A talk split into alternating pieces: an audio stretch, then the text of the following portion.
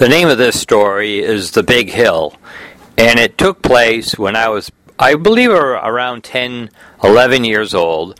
Uh, we were on a family vacation uh, to Pittsburgh, Pennsylvania, to visit my cousins, uh, the Webbers, who live there. Now, the Webbers had three boys, Bobby, Barry, and Brian, and uh, so the Weinsteins went. I believe it was it was the boys and the girls.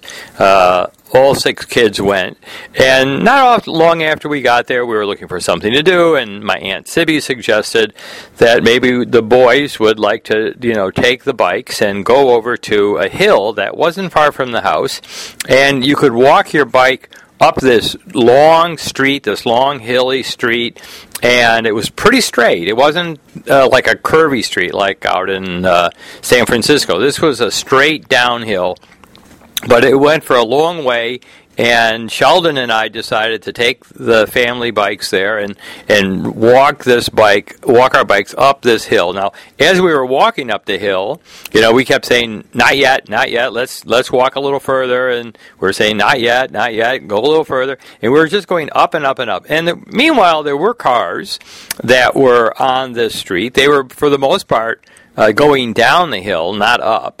And as we passed one car, or as one car passed us and another car passed us, you know, we never got gave it much thought that when we would eventually turn around and start going down this hill that we would, you know, possibly catch up to these cars. But sure enough, we got up to the what we considered to be the top part of the hill, and we turned around and, you know, started down. And, you know, it was really sort of uh, the kind of thing where you have to determine how much brake you want to use and how fast you want to go. Uh, and you want to keep the bike under control, and you got to realize this bike's only got a certain amount of rigidity to it. The handlebars were shaking, shaking, shaking, and you don't want to you don't want to make a mistake because you're going really fast, and you're a little kid too, so you got a little bit of fear factor in you. And I remember we we passed one car, and it wasn't much of a problem. We just zoomed right past it.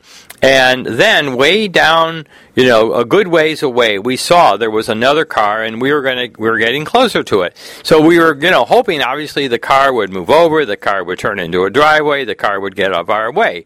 However, this car did not get out of our way, and we were getting closer and closer, and we were going faster and faster. So it, at some point, we had to decide that that this was this lady that was driving this car right down the middle of this street was not going to get out of our way.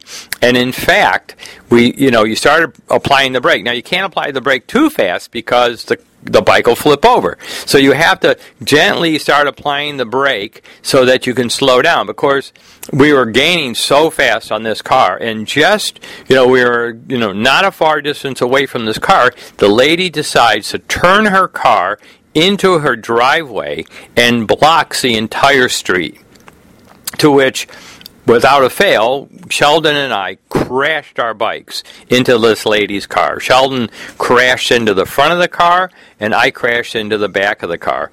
And it wasn't like we went unconscious. I don't remember being unconscious, but I do remember the impact. It was really, really powerful.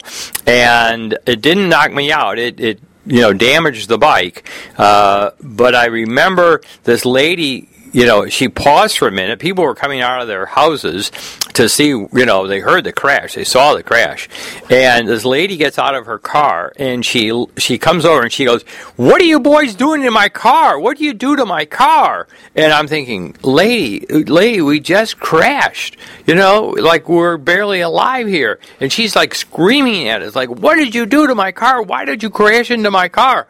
And I'm thinking, oh, no, this lady's so crazy. Anyways, people are coming by. They're asking, "Are you okay? Where are you going? Where are you from? You know, where do you live?" So we told them that, you know, we were visiting the Webbers, not far from here. Anyways, I remember Sheldon and I walking our bikes all the way back to the Webber house, and I remember spending the rest of the day not only in the house, I meant, spent the rest of the day lying down, that I was really shaken up. And, you know, there was no concussions, there was no broken bones. Um, I'm not even sure what the outcome was with the bikes or with the damage to the car.